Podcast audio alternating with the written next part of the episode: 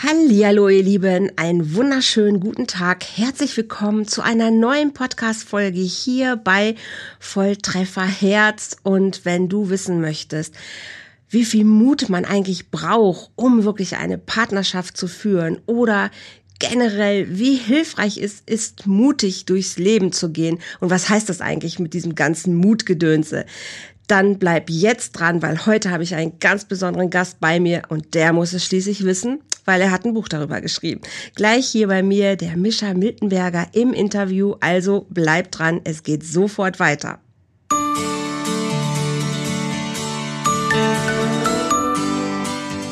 Volltreffer Herz, dein Podcast für die Liebe. Mein Name ist Andrea Holthaus und ich unterstütze Menschen auf dem Weg in ein erfülltes Leben voller Liebe.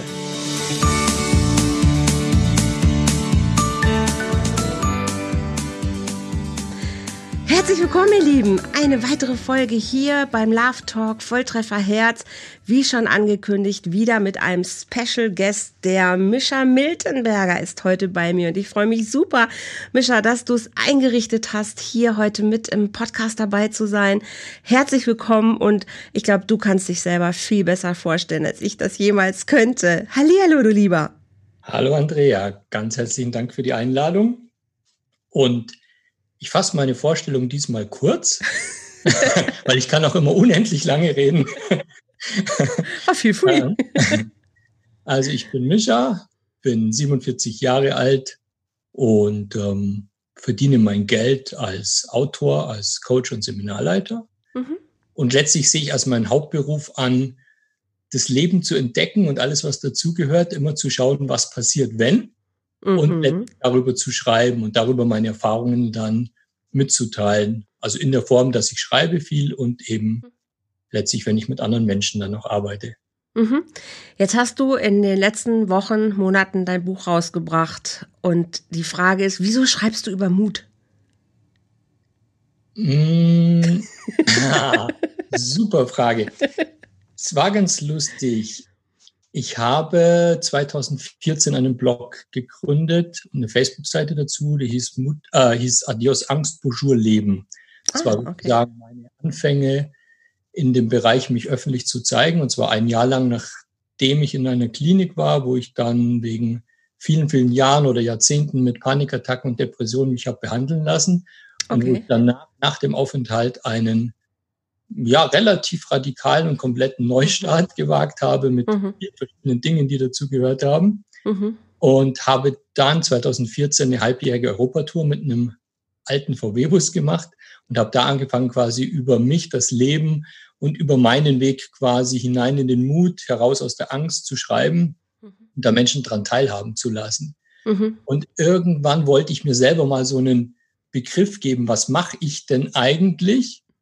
Und dann ist mir aufgefallen, dass ich irgendwie dieses Thema Mut immer irgendwo wieder ähm, gefunden habe in Texten. Mhm. stand, glaube ich, bei mir schon als Beschreibung in meinem Facebook drin, so irgendwas mit Mutmacher oder so. Okay, also wie so ein magisches gedacht, Wort.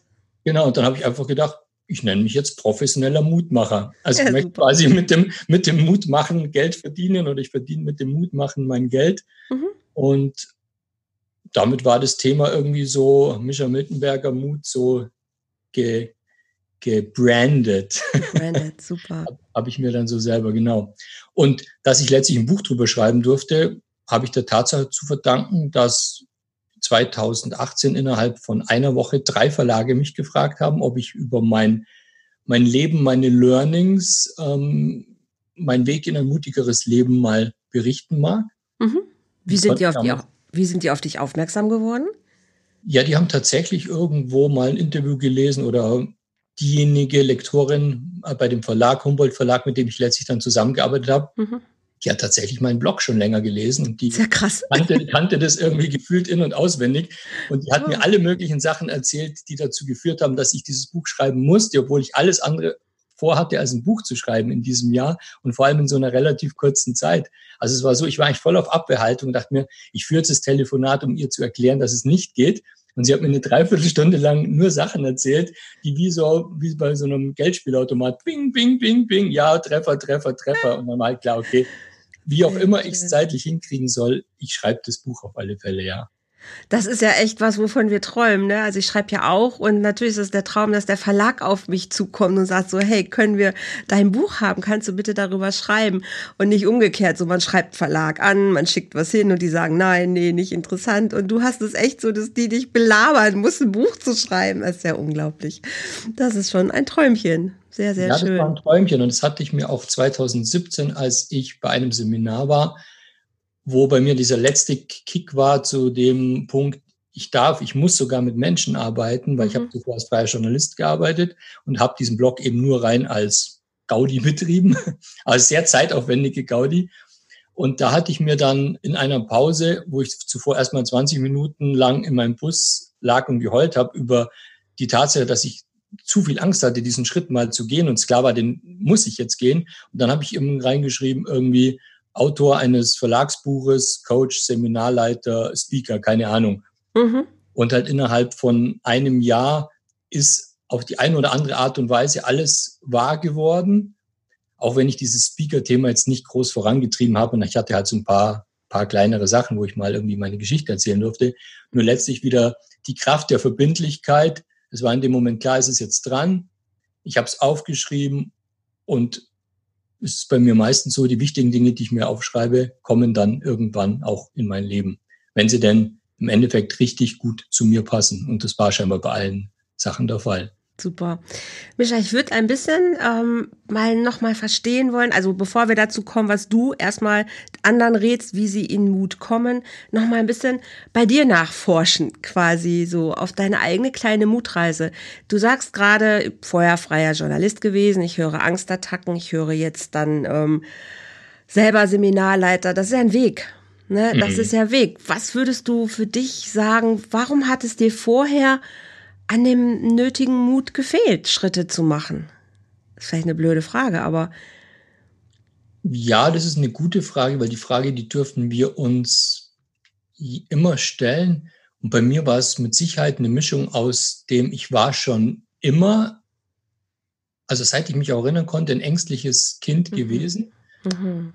Und ähm, es war, hatte auch viel damit zu tun, dass meine Art, wie ich die Welt gesehen habe oder meine Sensibilität oder wie auch immer halt irgendwo nirgendswo in der Welt Platz gefunden haben. Mhm. Das heißt, ich hatte eigentlich nie irgendwo Menschen, mit denen ich das reden konnte, was mich wirklich bewegt und habe dann halt angefangen, mich nach und nach immer mehr zu verstellen und anzupassen. Also es war ein Teil aus Rückzug aus der Welt. Also letztlich, mhm. ich will eigentlich mit dem Ganzen gar nichts zu tun haben, weil ich habe eigentlich diesen ganzen Wahnsinn schon ziemlich früh durchblickt konnte das aber irgendwie nie artikulieren so. Und es gab mhm. auch niemand irgendwie in meinem Umfeld, der was anders gelebt hätte, außer dem ganz normalen Wahnsinn, Wahnsinn. den wir alle so kennen. Ja. Und irgendwann, als dann halt auch ähm, ich dann älter wurde und ich äh, dann mir selber die Erlaubnis gegeben habe, Alkohol zu trinken, habe ich quasi über den Alkohol alle möglichen Sachen kaschiert. Also sprich, mhm. ich war dann quasi mhm. über den Alkohol halt mutig ja. und habe dann immer geglaubt, das wäre jetzt der echte Mischer. Und damit konnte ich natürlich sehr gut das unterdrücken, dass ich tatsächlich mal die Notwendigkeit hatte, wirklich mutig zu sein. Also so nüchtern sehenden Auges mich mit mir und meinen Themen und meinen Ängsten und all diesen Dingen zu beschäftigen. Mhm. Und so mhm. ist natürlich, hat sich das, das äh, halt immer weiter, die Spirale weiter nach unten gedreht. Also es wurde natürlich überraschenderweise nicht besser nee. durch die Sauferei. Und ich habe mich nie damit auseinandersetzen müssen. Das habe ich dann halt so lang getrieben, inklusive dann Therapien, also beim, bei einem Psychiater gewesen und äh, Psychopharmaka genommen und so weiter und so fort. Halt immer wieder quasi was versucht von den Symptomen zu kaschieren, bis dann halt irgendwann der Tag X kam, 17. April 2013, wo es halt vorbei war, wo, wo es nichts mehr zu kaschieren gab. Oh, wow. Erst dann muss, war ich quasi gezwungen worden vom Leben, mich tatsächlich mit all diesen Dingen mal richtig, richtig auseinanderzusetzen. Das heißt, du bist auch richtig in eine Sucht gerutscht. Ja, ich war jetzt keiner von den Leuten, die einen Tag, äh, eine Flasche Wein oder Wodka oder was weiß ich am Tag getrunken haben. Und trotzdem okay. habe ich regelmäßig, also ich habe jeden Abend Alkohol getrunken und an den Wochenenden gern auch viel. Äh, war schon auch gerne der, der bei den Partys äh, als letzter nach Hause gegangen ist und da ziemlich stolz mhm. auf sich war. Also ganz klar, ähm, nach welchen Definitionen du auch immer gehst, kannst mich als Alkoholiker bezeichnen, ist letztlich auch vollkommen. Ist ähm, wurscht. Es geht ja nicht um die Deklaration, es genau. geht um dieses Gefühl von ich, ich muss mich irgendwie kaschieren. Genau. Ne? Also vielleicht ist das dann eher die Sucht dahinter und es ist klar, es ist ein Alkoholmissbrauch, darüber glaube ich, muss man jetzt nicht diskutieren. Das definitiv, ja. Ja, aber in welcher Form ähm, jetzt nicht unbedingt abhängig vom Alkohol, aber abhängig von diesem Gefühl. Mhm. Ne, was, was es dann mit dir macht, wenn du, in, wenn du halt Alkohol konsumiert hast. Ja. Und eine Ergänzung möchte ich dazu noch sagen. Es gab schon Teilbereiche, wo ich mutig war. Zum Beispiel war ich schon derjenige, der sich immer mit den Lehrern angelegt hat. Also weil so ein Revoluzzer-Gen habe ich immer ausgelebt. Ja, der kleine Rebell. Auch, genau, als in den zehn Jahren, als ich als Tageszeitungsredakteur gearbeitet habe, auch gerne mal mit den Chefs angelegt und mhm. innerhalb der Firma auch ein bisschen was quasi für die Mitarbeiter getan, auch wenn ich gewusst habe, ich ecke da an.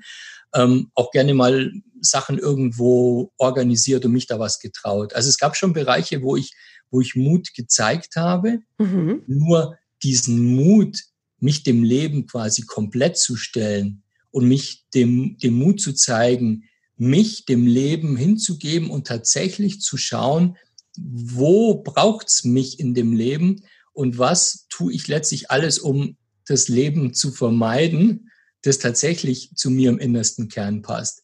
Diesen Mut hatte ich halt nie. Und erst zu dem wurde ich dann gezwungen und zum Glück ist das passiert, weil seitdem hat sich einfach ganz viel geändert, im Innen wie im Außen.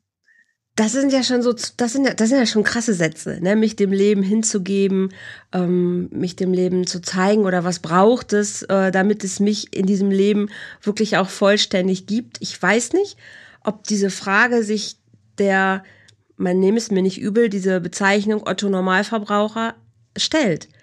Ne, du hast einen Job gehabt, höre ich, du bist, ähm, bist klargekommen, du hast mhm. dich sogar mit deinen Chefs angelegt, das heißt, du wolltest nicht immer unbedingt everybody's darling sein. Das ist ja schon was. Ja, also das ist ja schon mehr, als viele Menschen heute schaffen. Mhm. Aber das hat dir ja nicht gereicht. Also du bist ja irgendwie weiter auf der, auf der, auf der Suche geblieben oder gewesen, wie auch immer. Wie kommt man dann auf die Idee zu sagen, so, hey, wie gebe ich mich denn diesem Leben hin? Also was heißt das?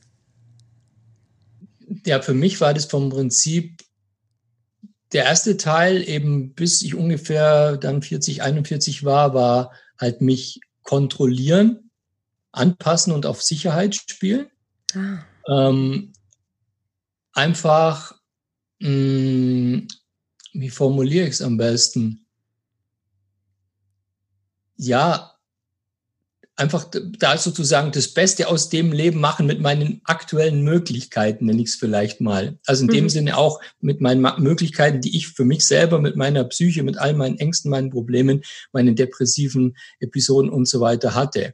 Mhm. Also quasi aus dem zwar das Beste rausholen, aber nicht über diesen Tellerrand hinauskommen und nicht über diesen Punkt hinauskommen, mal zu wissen, wie ist eigentlich das Leben ohne Betäubung im weitesten Sinne. Also okay wie ist das Leben in echt?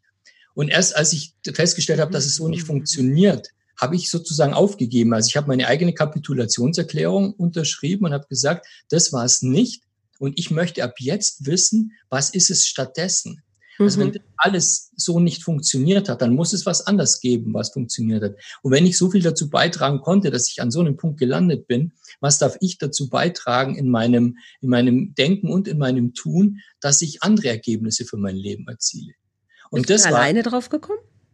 Da bin ich in der Tat alleine in Anführungszeichen mit Hilfe drauf gekommen. Also es war schon so, ich hatte wenige Tage nach meinem Breakdown wirklich wie so ein Erwachen, dass mir klar war, das Spiel wie bisher kannst du jetzt nicht mehr weiterspielen.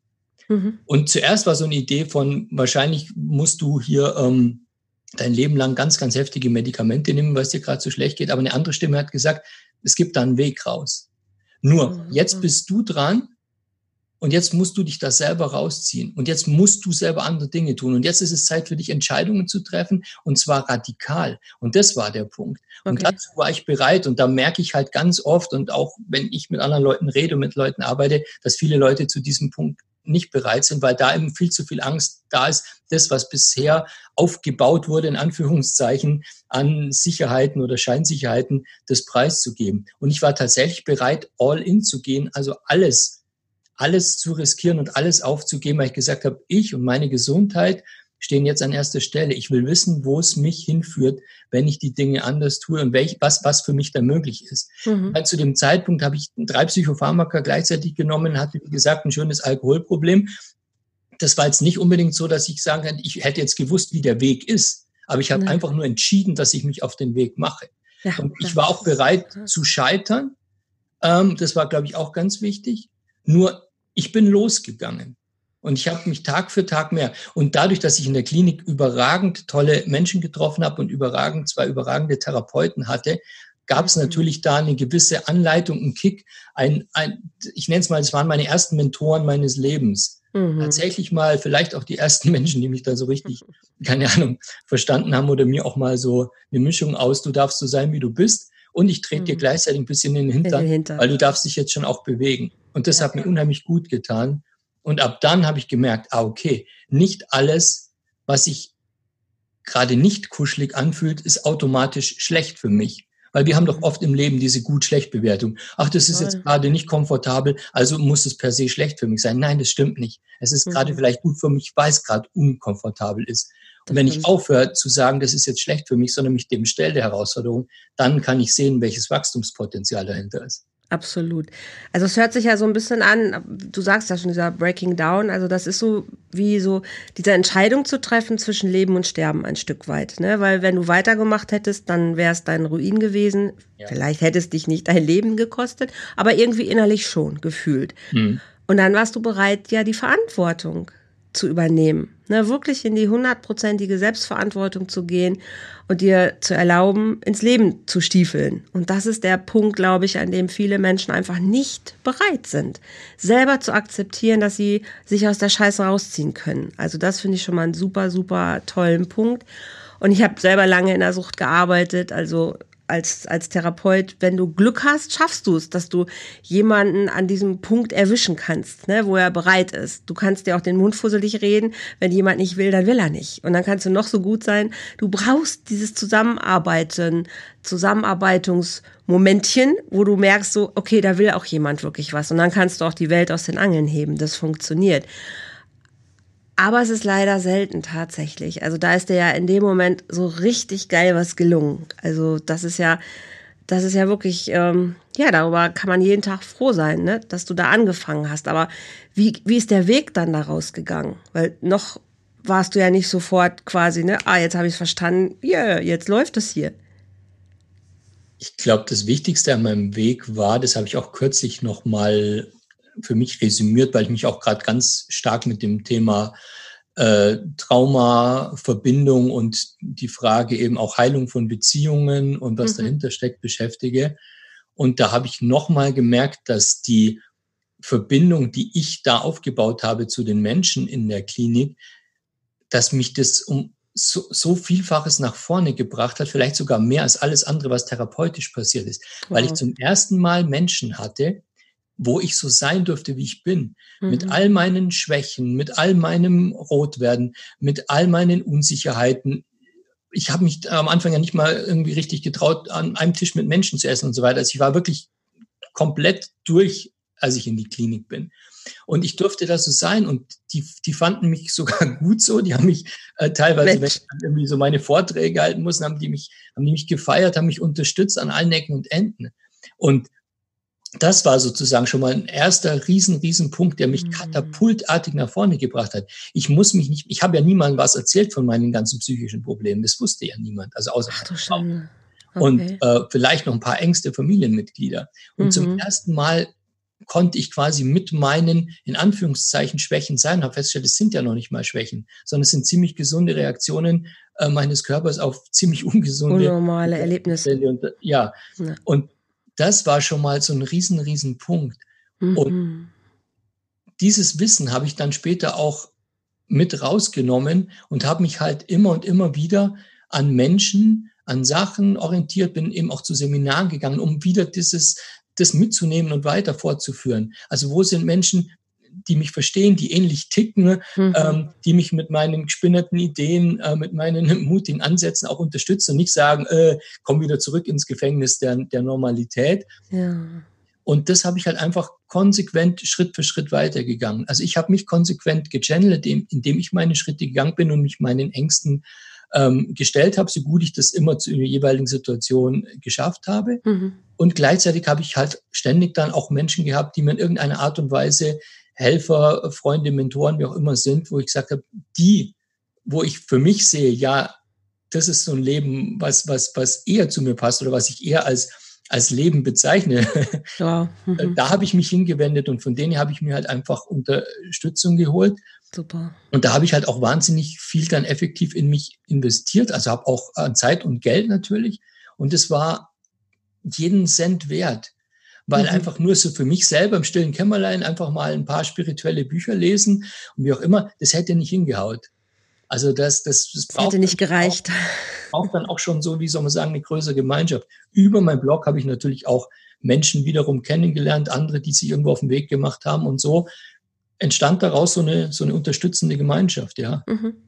Jetzt hast du gerade, du sagst sowieso viele schlaue Sätze, aber, aber, noch was ganz Schönes auch gesagt, was ich auch immer meinen, meinen, meinen Kunden oder Klienten halt sage und was viele einfach gar nicht wissen, ne, dass Bindung natürlich etwas ist, was wir als Mensch uns ähm, nicht nur wünschen, sondern was wir brauchen, existenziell. Und wenn diese Bindungserlebnisse aber schon nicht optimal waren, dann reagierst du ganz normal, aber auf eben unnormale Erlebnisse. Und wenn dann sogar noch eine, noch vielleicht ein anderes Trauma oder was auch immer draufkommt, wobei die Bindungsstörung schon ein Trauma ist, ganz klar, ähm, dann bleibst du in einer normalen Reaktion, weil aber deine, deine Erfahrungen immer unnormaler werden, reagierst du einfach dann irgendwann für alle anderen irritierend und du selber weißt überhaupt nicht, was los ist. Mhm.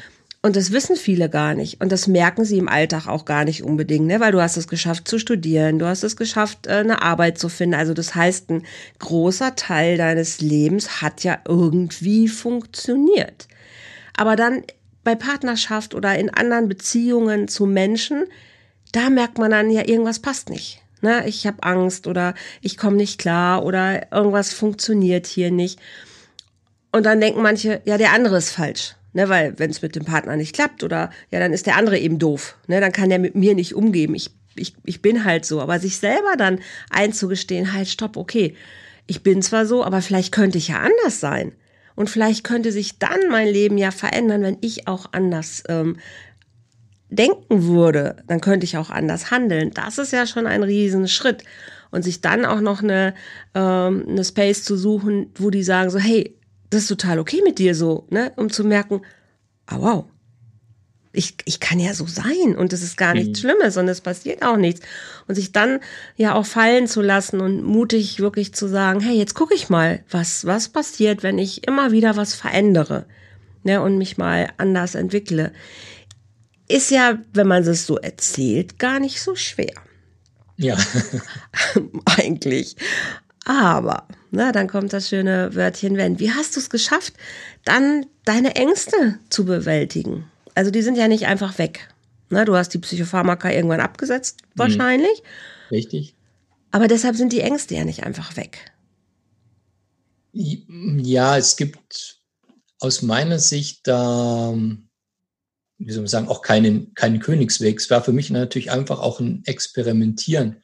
Und es gibt ja schön in der Therapie dieses Konfrontieren. Und mhm. da sage ich immer, das klappt bedingt. Und zwar erst, wenn ich an einem Punkt bin, dass ich eine gewisse Grundsicherheit habe, dass ich tatsächlich mich dieses Konfrontieren wieder trauen darf. Mhm. Also wie zum Beispiel bei mir war so, ich habe mich äh, kaum mehr getraut, aus dem Haus zu gehen. Ich bin nicht mehr Auto gefahren, schon gar nicht irgendwie Autobahnen, Tunnels, Staus, war alles mhm. Gründe für mhm. Panikattacken. Mhm. Und dann war ich heilfroh, dass in der Klinik keiner auf die Idee kam, zu sagen, wir machen eine Konfrontationstherapie und lassen dich jetzt das tun. Weil ich hätte das zu dem damaligen Zeitpunkt tatsächlich noch nicht wieder gekonnt. Mhm. Allerdings nach der Klinik, als ich auf diesem viel, viel höheren Niveau war, also es war für mich wie so eine Art Wiederauferstehung, ja. habe ich dann selber freiwillig zwei, drei Wochen später entschieden, jetzt setze ich mich wieder ins Auto, jetzt fahre ich erstmal eine halbe Stunde in die nächste größere Stadt, Autobahn. Mhm. Und ist gut. Und dann habe ich das wieder ausgeweitet. Wow. Ich habe es dann also ja. Und so habe ich immer geschaut, wo habe ich quasi für mich schon wieder eine Basis, dass ich überhaupt was probieren darf. Und dann habe ich es quasi ausgetestet. Mhm. Und auch diese Idee einer halbjährigen Europareise allein mit einem VW-Bus äh, mega war ja Herausforderung. klassische, in Anführungszeichen, Konfrontation. Und ich habe mir allerdings auch eingestanden, ich kann auch, ich darf auch scheitern. Also es ist für mich auch okay, wenn ich aufbreche und ich bin in einer Woche später wieder zu Hause, weil ich sage, es geht jetzt noch nicht. Mhm. Und ich glaube, das ist auch ein ganz, ganz wichtiger Punkt, dass ich mir im Gegensatz zu früher erlaubt habe, ich darf ausprobieren, mit meinen Ängsten umzugehen. Ich darf mich meinen stärksten Ängsten stellen mhm. und gleichzeitig darf ich auch scheitern und darf es nicht hinkriegen und darf vielleicht auch mal kneifen. Also mhm. das auf jeden Fall zum einen. Und zum anderen bin ich dann halt einfach auch in die Richtung gegangen, dass ich geschaut habe, was bringt mich oder mein ganzes System halt einfach öfter mal zur Ruhe, als es das früher getan hat. Mhm. Es hat natürlich allein schon gereicht, dass ich deutlich weniger Alkohol getrunken habe. Ähm, jetzt heute ist es so gut wie gar keinen mehr. Das bringt schon mal viel von diesem äh, Erregungspotenzial raus. Da, ja. ähm, es hat was gebracht, dass ich mich selber wieder mehr, viel, viel mehr bewegt habe, statt vom Fernseher zu sitzen und Sport zu schauen. es hat was gebracht, dass ich angefangen habe mit Yoga, dass ich angefangen habe mit, mit Meditation, dass ich mich angefangen habe, mhm. Spiritualität zu öffnen und mhm. einfach ähm, dieses Vertrauen zu bekommen, ah, da gibt's ja was, eine Macht, die ist viel größer als ich. Und da darf ich halt auch in Tagen, wo ich mal wieder Angst habe, mich reinbegeben und sagen, ja, ich habe jetzt vielleicht Angst. Ähm, und danke, irgendwie trägt's mich schon. Danke, dass, dass da eine Energie an meiner Seite ist. Und ja ich tue es jetzt halt trotzdem. Und ich glaube, dieses Ich tue es trotzdem ist das Wichtigste. Und dass ich mich auch mit meiner Verletzlichkeit voll gezeigt habe. Das heißt, ich bin der Seminarleiter, der in seinem eigenen Seminar zum Heulen anfängt, wenn er mal wieder was erzählt, was ihn in dem Moment einfach so wahnsinnig berührt, weil mein Herz hat sich aufgemacht. Da ist, sind ganz, ganz viele ähm, Sperren, Bremsklötze, wie auch immer, weggefallen. Da habe ich viele Ketten weggesprengt und dadurch bin ich viel, viel berührbarer. Mhm. Und ich fange nicht an, den großen Maxi zu spielen oder mir Methoden drauf zu schaffen, wie ich das unterdrücken kann, sondern ich bin so, wie ich bin. Also meine Verletzlichkeit ist mein wichtigstes Gut. Und ich gehe in ein Seminar zum Beispiel rein mit dem Ziel, maximal authentisch zu sein mhm. und mit dem Ziel, ein maximales Ergebnis zu haben oder besonders viel Anerkennung zu bekommen. Wenn hinterher fünf Leute sagen, das ist ein Spinner, das ist ein Weichei, sonst noch was, dann ist das halt so. Nur dann bin ich mir treu geblieben. Mhm. Und ich glaube, das ist ganz, ganz wichtig, dass Mega ich wichtig. gesagt ja. habe, ich darf so sein. Ich darf auch weiterhin äh, aufgeregt sein. Ähm, ich meine, vor Menschen sprechen war meine größte Angst und jetzt ist es mein Beruf. Und das ist der Punkt. Ich darf mich dem Thema wieder stellen und vor jedem Seminar geht's wieder los. Nur ich habe keine andere Chance, weil das ist meine Aufgabe. Ich weiß, mhm. dass es meine Aufgabe ist. Ähm, die Frage stellt sich nicht. Also darf ich mich dem wieder stellen. Und es ist natürlich jetzt schon deutlich besser geworden. Nur wir dürfen uns auch von dem Gedanken verabschieden, wir legen einmal den Schalter um und dann ist die Angst weg und kommt nicht wieder. Das ist ja immer so dieses, die eine Methode und dann ist es weg. Nein, genau. werden, wenn wir mit all dem, was uns ausmacht, einfach da sind, da präsent sind und das mit einbringen und offen drüber reden, dann ist doch das, was wir als Schwäche oder wie auch immer titulieren, doch gar nicht mehr dieses große Thema. Absolut. Dann bin ich halt mal ängstlich, mal unsicher. Äh, dann empfinde ich an einer Stelle mal Scham oder, oder bin vollkommen hilflos und so weiter. Aber das bin ich als ganzer Mensch. Und je mehr ich das auch da sein lassen darf, desto weniger können mich diese Sachen ja im Endeffekt dann auch wieder packen. Das ist ja das Spannende dabei. Absolut. Du hast gerade was, da kriege ich ich immer Gänsehaut, wenn jemand das so beschreibt. Ähm, das ist so dieses, ähm, naja, du hast einen Weg gefunden, wie du dir und dem Leben vertrauen kannst. Und das ist ja letzten Endes das, worum es geht. Ob das jetzt Spiritualität ist oder was auch immer. Ich finde, das ist der einzige Weg, weil alles andere wäre von Menschen abhängig oder von Substanzen oder anderen Dingen. Ähm, wenn es hilft, erstmal auch okay. Ähm, aber das ist ja das, was, was oft uns so schwer fällt, wenn wir so angstbesetzt sind, dass wir eben nicht vertrauen. Ne? Und das ist aber das, wo es hin muss, wenn es ums Stattdessen geht, was du ja am Anfang gesagt hast, halt, was will ich stattdessen? Ja, wenn ich keine Angst mehr haben will, dann muss ich vertrauen, weil es bleibt nichts.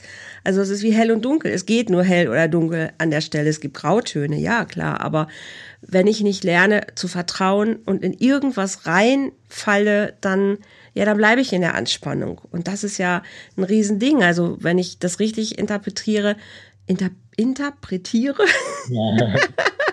hast du in der Klinik ja auch wieder gut machende Erfahrungen quasi gehabt, ne? Dass du gelernt hast, hey, ich kann sein und ich darf sein. Und das ist ja das, was wir von unseren Eltern eigentlich mitbekommen haben sollten, als das tiefste Urvertrauen, dass es okay ist, wie wir sind. Und wenn man das nicht hat, dann darf das nachreifen oder nachwachsen oder eben nochmal nachgebildet werden. Aber es funktioniert. Und dann das, ja, die Challenge zu accepten, dass man sagt, okay, ich muss jetzt mich hier den ganzen Herausforderungen stellen. Das tust du mit Erfolg. Und was ist ähm, authentischer, als von einer Gruppe zu stehen, wenn man berührt ist, zu heulen? Also das habe ich ähm, selber schon mehrfach erlebt. Ich, wenn ich weine, dann weine ich. Ne? Wenn mich was berührt, dann kann das aus Freude, aus, aus äh, Rührung sein, weil dann, dann gehört das zu mir. Alles andere macht keinen Sinn. Dann verstecke ich mich und das habe ich jahrelang, jahrelang genug gemacht. Aber auch das dann da rein zu vertrauen, es wird mich hier keiner umbringen. Ne, mhm. Vielleicht finden sie mich doof, ja, so worst case, okay, aber es kostet mich nicht mein Leben und es bringt mich keiner um und ich habe eine Sicherheit, dass das passieren darf. Und das ist ja ein riesen, riesen, äh, riesen, riesen Schritt. Ja, ich glaube auch, das ist sogar mit der wichtigste Schritt, weil wir dann aus dieser Schauspielerrolle, aus diesem so wollen uns die anderen haben, so will ich mhm. mich selber haben, um Anerkennung zu bekommen, um gemocht zu werden, wie auch immer, aus dieser Rolle dann endlich mal ausbrechen mhm. und jedes Mal, je stärker ich dann quasi mich selber spüre und bei mir bin, umso mehr feiert mich dann quasi auch der kleine Mischer einfach nur Lust hat zu sagen, ja, endlich mal quasi wird ja. es gelebt, was ja. da der Kern da ist und endlich mal redest du über diese Sachen und endlich bist du so wie du bist und äh, passt dich nicht irgendwo an aus, aus lauter Angst und Verzweiflung. Und das glaube ich, der Punkt, wo wir anfangen, richtig, richtig zu wachsen und wo wir dann tatsächlich auch eben in unsere, in unser Potenzial kommen und wo wir dann auch an, wo es dann auch losgeht, dass andere Menschen auf uns aufmerksam werden und sagen, wow, okay, das spüre ich bei dem, dass er ehrlich mhm. zu sich ist. Mhm. Und ähm, da will ich einfach mal, von dem will ich jetzt einfach mal mehr lesen, zum Beispiel. Ja, auf jeden Fall. Ja. Jetzt gibst du Seminare ne, mit dem Thema auch, du möchtest anderen helfen, ähm, auch in ihren Mut zu kommen. Mhm. Was sagst du denen? Oh, ich sag denen immer ziemlich viel. die, äh, eine gute Freundin, die Eva, macht mit mir einige so Moodcamps. Äh, die begleitet mich dann immer mit ihren, also sie ist selbst auch Coach und die hat Klangschalen, also spielt wahnsinnig ah, toll ja. hm. Klangschalen. Hm. Und die sagt immer, du hättest auch Prediger werden können. Und ich brauche quasi pro Seminartag immer so eine halbstündige Predigteinheit, weil äh, ich greife halt ein Thema auf, eine Energie, die da ist. Okay. Und so ähnlich wie jetzt bei so einem Interview, da merke ich, ah, okay, ich komme jetzt gerade die Energie rein und dann geht's einfach los. Und dann könntest auch weitersprechen einfach. Genau. Und dann merke ich, wie dann alle so mit offenem Mund da sitzen und ich merke auch, das geht nicht mehr in dem Moment nur ums Zuhören, sondern es geht tatsächlich um einen energetischen Abdruck, den ich dahinter lasse. Ah. Also quasi wirklich, da passiert was, auch in den Glaubenssystemen. Mhm. Ich habe, ich kann dir nicht sagen, was da los ist. Ich weiß nur, das ist schon sehr interessant, das zu beobachten, sowohl bei mir als auch bei den anderen. Mhm. Also das ist quasi ein Teil des Ganzen. Ansonsten arbeiten wir einfach ganz viel mit den verschiedenen Möglichkeiten. Wie nähern wir uns zum Beispiel auch wieder eben mutig anderen Menschen? Also wie gehen wir tatsächlich spielerisch in Verbindung? Wie gehen wir mit so Sachen um? Wir haben keinen Mut, uns zu zeigen. Also was passiert denn, wenn ich spontan Musik anmache und sage, jetzt wird getanzt? Mhm. Ich wieder in, das, in den Freeze-Status, dass ich sage, ich erstarre hier. Ich will auf gar keinen Fall, dass irgendjemand denkt, ich mache irgendwie ein paar falsche Tanzschritte. Also kann ich das nicht. Was passiert, wenn wir zusammen Mantras singen? Ähm, Traue ich mich zu singen oder höre ich immer noch auf den Musiklehrer dritte Klasse, der mir gesagt hat, du kannst mhm. nicht singen? Mhm. Ähm, also wir, wir bieten quasi an vielen Stellen auch direkte Ausprobiermöglichkeiten von dem Mut auf den verschiedenen Ebenen. Und gleichzeitig geht es ganz viel um die Frage, wie kann ich es schaffen, mich wieder selber zu spüren, um über dieses Spüren, was macht mich eigentlich im Kern aus, dann später überhaupt mutige Entscheidungen treffen zu können, weil ich dann überhaupt weiß, in welche Richtung es für mich denn geht. Weil wenn ich das nicht habe, wenn ich nicht ein bisschen zu meinem Kern komme, zum mhm. Beispiel indem ich mal in die Stille komme, indem mal in meditative Elemente oder nach so einer, bei so einer Klangschallmeditation, wo ich da merke, wow, da geht jetzt gerade was bei mir auf. Mhm. Wenn ich das nicht habe, dann ist es ja ganz, dann werde ich wahrscheinlich weiterhin die Entscheidungen aus dem Kopf raustreffen und mein Leben verplanen in meinem Kontrollwahn. Ja. Nur wenn ich merke, ah, okay, ich bekomme hier einen Zugang auf einer feineren Ebene, dann wird's spannend. weil dann sage ich, ah, okay, diese feine Ebene sagt mir jetzt aber ganz was anderes als mein Verstand. Mhm. Und da könnte jetzt der nächste mutige Schritt rein sein, dass ich dem mal mehr nachgehe. Super. Und du brauchst für all das die innere Erlaubnis, dass es passieren darf. Mhm. Das ist so, finde ich immer, das Aller, Allerwichtigste. Weil du kannst auch sitzen und kannst es machen und an dir alles vorbeigehen lassen und kannst jetzt sagen, ja, war alles ganz nett, war auch ganz schön.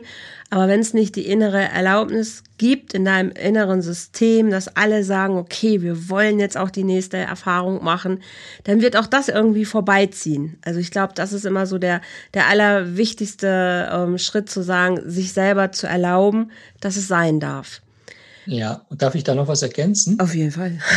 und möglicherweise auch, und das sage ich auch immer und immer wieder, aus diesem alten Spiel gut, schlecht, ich, du, ich, du auszusteigen, mhm. sondern mal zu sagen, was wäre denn, wenn jede Erfahrung für mich wertvoll ist? Was oh, passiert ja. in meinem Leben in dem Moment, wenn selbst das, wovor ich den größten Widerstand habe und in dem Moment mal mache, wenn ich da einfach mal anfange, mich zu beobachten, anstatt sofort in die Bewertungsrolle zu gehen, ich fühle mich gerade unkomfortabel, also ist das jetzt doof, also sage ich hinterher, wir haben da eine doofe Übung gemacht.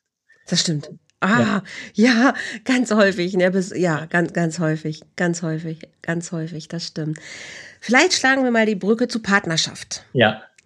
Was ist deine Erfahrung, wo du sagst, so, was ist dein Gefühl?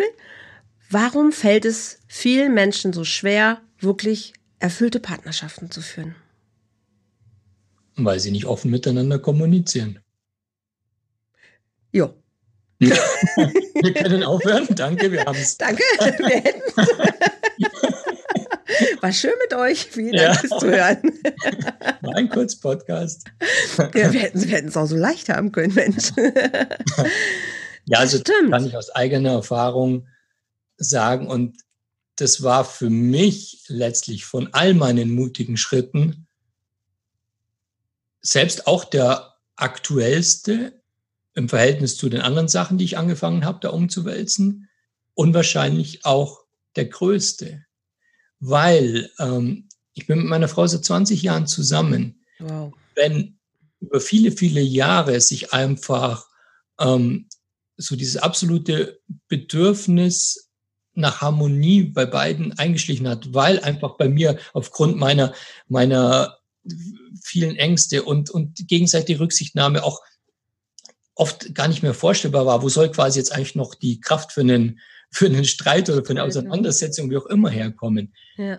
dann ähm, ist es natürlich ein extrem stark eingeprägtes Muster. Mhm. Und wenn ich noch dazu den anderen Menschen über alles liebe, dann ist es natürlich noch schwieriger, quasi da den Schalter umzudrehen und zu sagen, wie kommen wir denn jetzt von hier aus ähm, an eine Stelle, wo wir oder wo ich jetzt in dem Fall mal als erster ähm, Sachen offener anspreche, wo ich einfach weiß, die brodeln und wo wir ja gar nicht drüber reden brauchen, dass sie brodeln mhm. und tatsächlich mal angesprochen werden dürfen. Und zwar eben auch nicht in dem, du bist falsch, du hast was falsch gemacht, deswegen geht's mir schlecht, sondern mein Gefühl ist und mhm. oder meine tiefsten Bedürfnisse ähm, sind und das alles, was da da ist, tatsächlich offen auszusprechen ist auch eine Sache, die ich jetzt erst in einem viel verstärkteren Maße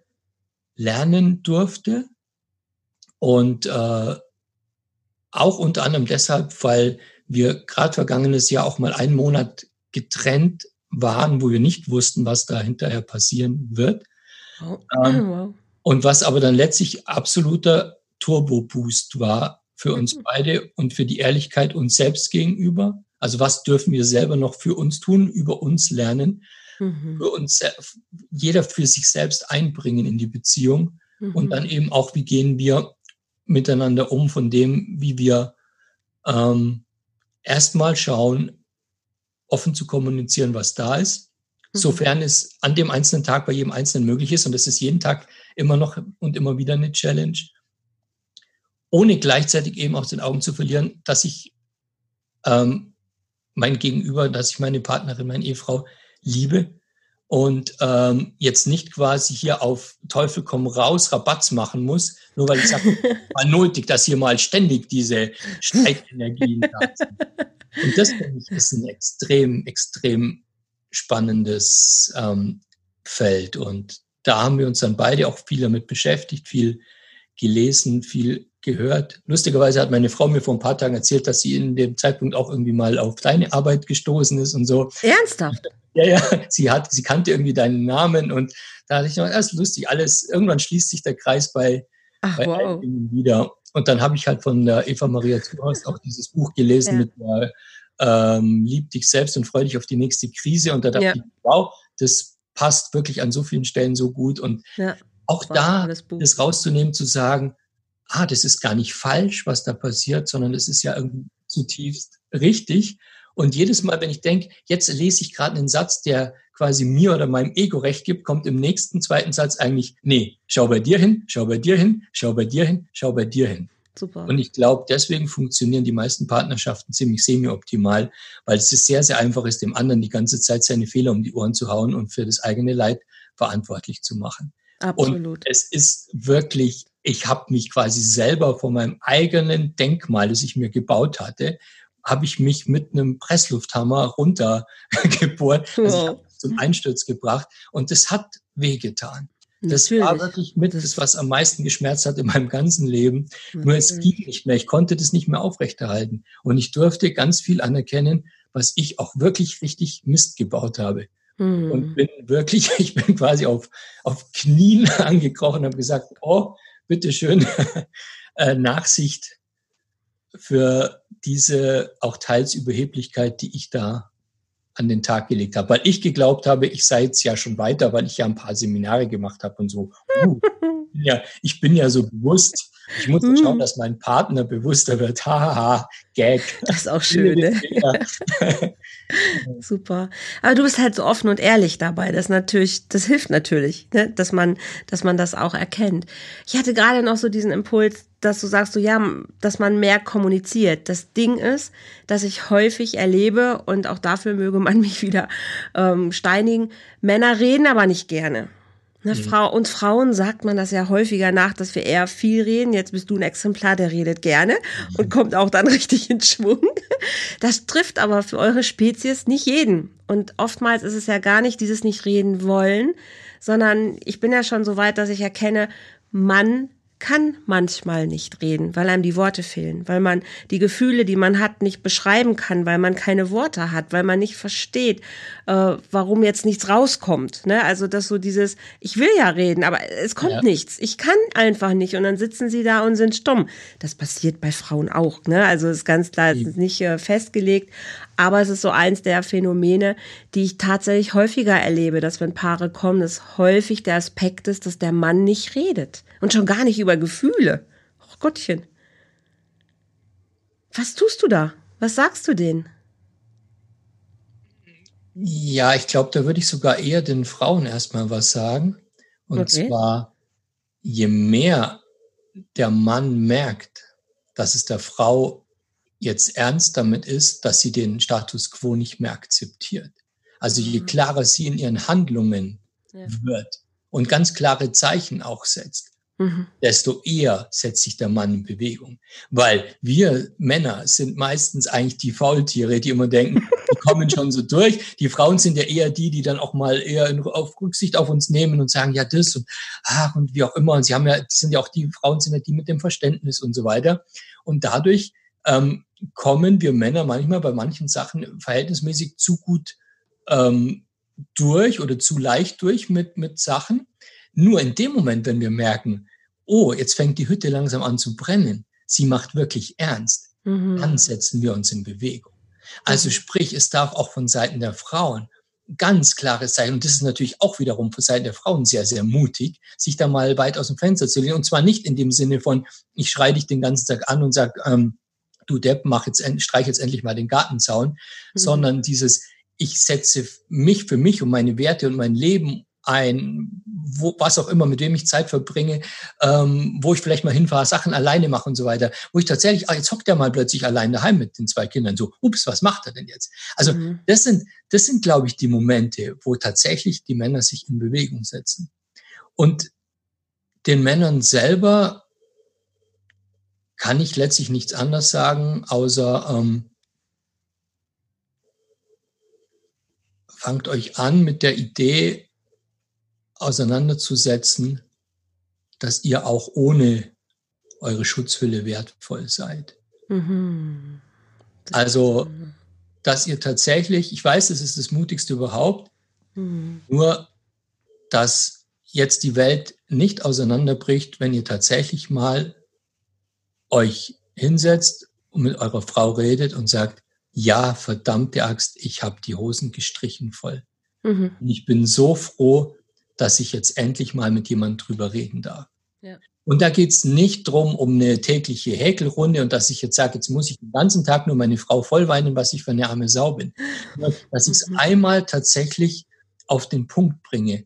Und mhm. einmal, ich meine, bei all den Männern brodelt es ohne Ende. Absolut. Alle kaschieren es mit sinnlosen Aktionen im Außen und Macht ja. und Geld verdienen und hier mhm. noch und mhm. dort noch Sport, Leistungssport, bla bla blub und sich dort wieder groß machen und, und Riesensprüche und Sauftouren und hast du nicht noch alles gesehen. Mhm. alles deswegen, weil sich keiner traut zu sagen, ich habe letztlich in meinem tiefsten Inneren verdammte Angst der mhm. kleine Junge ist noch lange nicht davon befreit. Und ich traue mich einfach nicht, das anzuschauen. Ja. Und da zumindest in ganz, ganz kleinen Schritten mal anzufangen und hinzuspüren. Es wird wahrscheinlich nicht beim ersten Gespräch quasi gleich zur Komplettoffenbarung kommen. Nee. Nur überhaupt mal zu merken, äh, ich werde dafür nicht verurteilt mhm. und ähm, die sichere Basis ist einfach da. Und da ist es natürlich auch wiederum an Seiten der Partnerin, diese sichere Basis zu schaffen. Also nicht quasi dann das, was der Mann da in dem Moment erzählt hat, beim nächsten Mal äh, in der nächsten lustigen Frauenrunde an alle weiterzutratschen und ihn Ui. quasi. Oh ja, gibt's auch alles. Ne? Ja, ja, natürlich. Also das ist natürlich. dann halt auch ein ganz, ganz wichtiger Punkt, dass der Mann mhm. dieses Gefühl haben darf, ich bin tatsächlich hier zu Hause sicher und ich habe die vollkommene Rückendeckung. Und dann können meiner Meinung nach echt Wunder passieren. Absolut. Das ist ja, aber das ist natürlich auch die Krux, dass sich natürlich auch Männer Frauen suchen, oder die Frauen dann auch anziehen, die dieses Muster, ich darf mich ja nicht fallen lassen, auch bestärken. Ne? Also Frauen, die jetzt mit dieser Schwäche gar nicht umgehen mhm. könnten und ihn dann ja. als Lappen oder als Waschlappen oder Weichei oder was bezeichnen würden, das würde ja seine Erfahrung komplett machen quasi ja. und sein Muster wiederholen und alles andere wäre ja viel zu gefährlich. Also wenn es überhaupt schon zu einem, einem Match kommt, dass zwei Menschen sich zusammentun, die diesen Raum halten könnten, ne? das, das, das alleine ist ja schon echtes, äh, ein echter Glückstreffer ähm, sich dann wirklich auch fallen lassen zu können und zu sagen, ich nehme das jetzt an, ich weiß es gerade nicht, mir fehlen gerade die Worte, ich kann es dir nicht sagen, ich habe einfach gerade nur Angst. Das ja. ist ja schon eine, ist ja, ist ja schon eine Riesennummer. Und was du beschreibst an die Frauen, das ist auch immer, immer mein Tipp.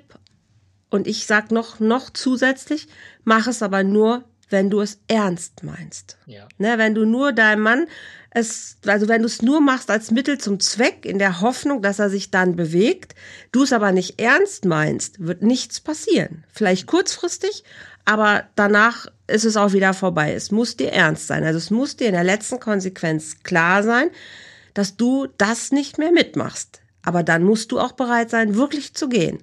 Ne, also mach das nicht nur, wenn du meinst, weil dann sind das so Spielchen, ne, die genau. auch oft passieren und es muss dir wirklich ernst sein. Also wenn, dann zieh's auch durch. Also erlaub dir dann auch wirklich zu gehen, wenn es nicht anders, anders geht. Ja. Und das ist, äh, das ist sehr, sehr hilfreich. Sehr, sehr hilfreich. Auf jeden Fall. Auf jeden Mir ist gerade noch was dazu eingefallen und ja. zwar die Vorstufe könnte vielleicht für manche Männer sein und so habe ich es letztes Jahr erlebt, als ich mit fünf anderen Männern zusammen beim Kanu-Camp in Schweden war, wo wir eine Woche lang wow. auf dem Wasser waren und nur im Freien übernachtet haben.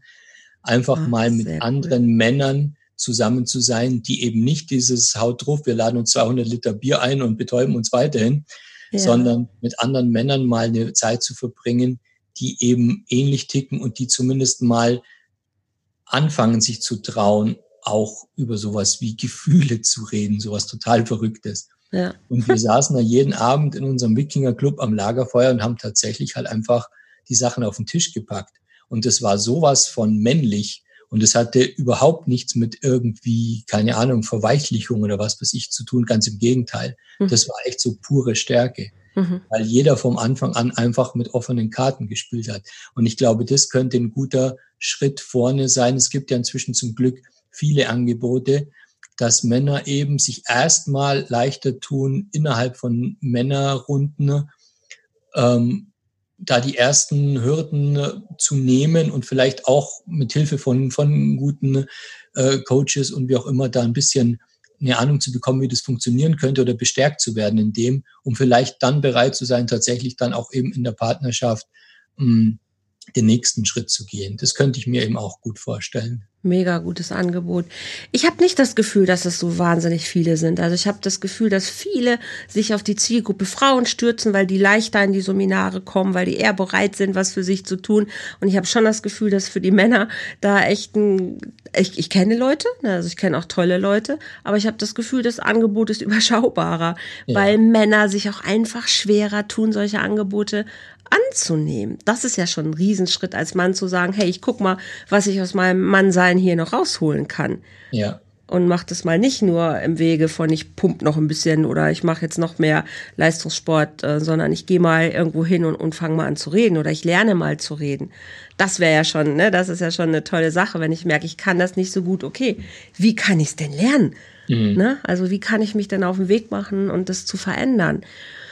Und da finde ich es super. Deshalb war ich auch so, ähm, war ich, bin ich auch so froh, dass wir das Interview hier machen, weil du sprichst da einfach A, aus Erfahrung und B, sagst du einfach, wie es ist. Also Männers, ne, lasst uns reden. Also ja. lasst uns reden und anerkennen, dass das männlich ist und lasst uns da aufräumen und es ist nicht weich, verweichlicht, wenn ich weine, nur weil meine Mama früher gehabt, jetzt stell dich nicht, gesagt hat, stell dich nicht so an. Indianer kennt keinen Schmerz oder was wir da alle auch noch vielleicht kennen aus unseren Erziehungsmodellen. wie auch immer, dass es eben nicht verweichlich ist und trotzdem auch man entscheidungsfreudig sein darf. Ne? Es ist auch okay, mal zu sagen, so, jetzt ist aber hier Schluss und jetzt, äh, jetzt machen wir einfach mal. Super, Natürlich. super schön, ja. ja. Das ist ja auch diese männliche Kernenergie und die ist ja auch toll. Ich mag die ja bei mir persönlich auch. Ich mag auch wahnsinnig georganisiert, bringen Sachen dann auf mhm. den Weg und hier sagt, zack, das wird jetzt getan und äh, kann auch mal irgendwo so richtig energisch sein. Alles das ist ja super. Und genau das wird ja dadurch nicht weggenommen. Nein. Wird ja eher nochmal genau. in bessere, ja. klarere Bahnen geleitet. Dadurch. Genau. Es darf einfach beides, beides mhm. sein und beides auch nebeneinander stehen. Was fällt dir ein zu Mut und Liebe als Abschluss? Wow. das war jetzt ein Sprung. Ja. Vermutlich ist das Thema Liebe oder sich dem Thema Liebe in der ganzen Breite zu widmen, vielleicht das Mutigste, was wir überhaupt tun können. Mhm. Also uns auch klar zu machen und jetzt vor allem auch wieder wir Männer, ähm, dass letztlich Liebe der Kern von allem ist, also die Energie, mhm. die ja alles zusammenhält. Ja. Und dass wir, wenn wir uns dessen bewusst sind und uns komplett neue Möglichkeiten für unser Leben eröffnen. Also sprich, wenn wir diesen mutigen Schritt rausmachen von wegen, ich glaube an das, was mir die Wissenschaft sagt, wie ich erzogen worden bin, was man so tut, um ein Leben zu führen, nämlich irgendwelche Ergebnisse zeitige, wo ich irgendwelche grünen Häkchen machen kann, die mich aber nicht glücklich gemacht haben, ähm, gegenüberstellen dem, letztlich ist Liebe alles und das einzig Entscheidende im Leben. Und ich darf mich dem auch in seiner ganzen Bandbreite, in seinen ganzen Facetten, auch den damit verbundenen Schmerzen Absolut. öffnen.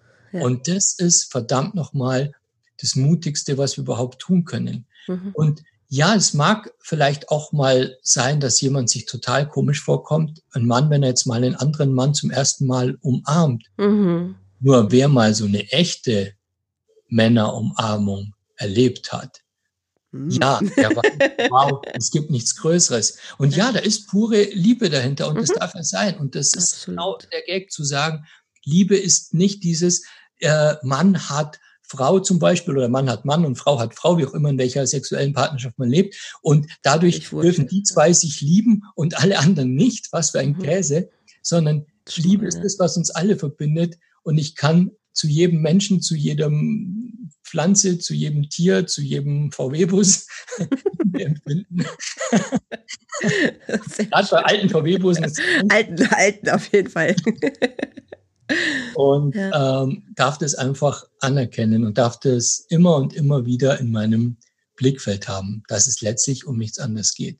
Und im Endeffekt natürlich in letzter Instanz, dass es darum geht, die Liebe zu mir selbst vielleicht zum ersten Mal in meinem Leben zu finden oder anfangen zu entdecken. Mhm. Und ich mag das Wort Selbstliebe persönlich nicht, das ist mir immer zu hoch gegriffen, aber zumindest in dem Moment, wenn ich anfange, mich ein bisschen mehr in Ruhe zu lassen und nicht mehr so viel an mir rumzukritteln und mhm. ähm, ein bisschen mehr zu schauen, wo sind eigentlich meine Werte, meine tiefsten Bedürfnisse, mein Herz zum Singen zu bringen, zu, zu bringen, dann merke ich, wie diese Liebe auch zu mir im Innersten ankommt und sich ein Gefühl breit macht von wegen, ja, das ist stimmig, das passt, ähm, so darf sich's anfühlen. Ich glaube auch, Liebe ist einfach das Mutigste, was uns Menschen überhaupt äh, ja, präsentiert wird und auch was wir als Geschenk, glaube ich, in diesem Leben ähm, einfach erfahren dürfen. Du Lieber, das ist ein schöner Abschluss. Ich glaube, dem gibt es gar nichts mehr hin, hinzuzufügen. Ich sage ganz, ganz, ganz, ganz lieben Dank. Wünsche dir ah, das kommt gleich noch, wo man dich erreichen kann. Aber ich wünsche dir, dass du ganz viele Männer, Frauen, wen auch immer, ja. weiter auf ihrem Weg begleitest, mutig den nächsten Schritt zu machen, vielleicht den ersten, aber dann auch den nächsten Schritt zu machen, ähm, weil wir brauchen das. Ne, weil wir brauchen das einfach. Ich finde, wir brauchen eh immer viel mehr Liebe und das ist für mich eh immer, die Antwort ist immer Liebe. Also ich kenne einfach keine bessere. Wo können Menschen dich finden, wenn jemand sagt, Mensch, was der Mischer da erzählt, das, das finde ich toll. Sag noch mal, wie dein Buch heißt, mach mal Werbung für, dein, für deine Arbeit hier. Juhu, der Werbeblog. Wie lange genau. Zeit? Ja, also mein Buch heißt Mut ist Angst plus ein Schritt. Das ist äh, erschienen im Humboldt Verlag, kann man sich mhm. in jedem Buchladen bestellen und bei allen gängigen Online-Handlungen natürlich auch erhältlich.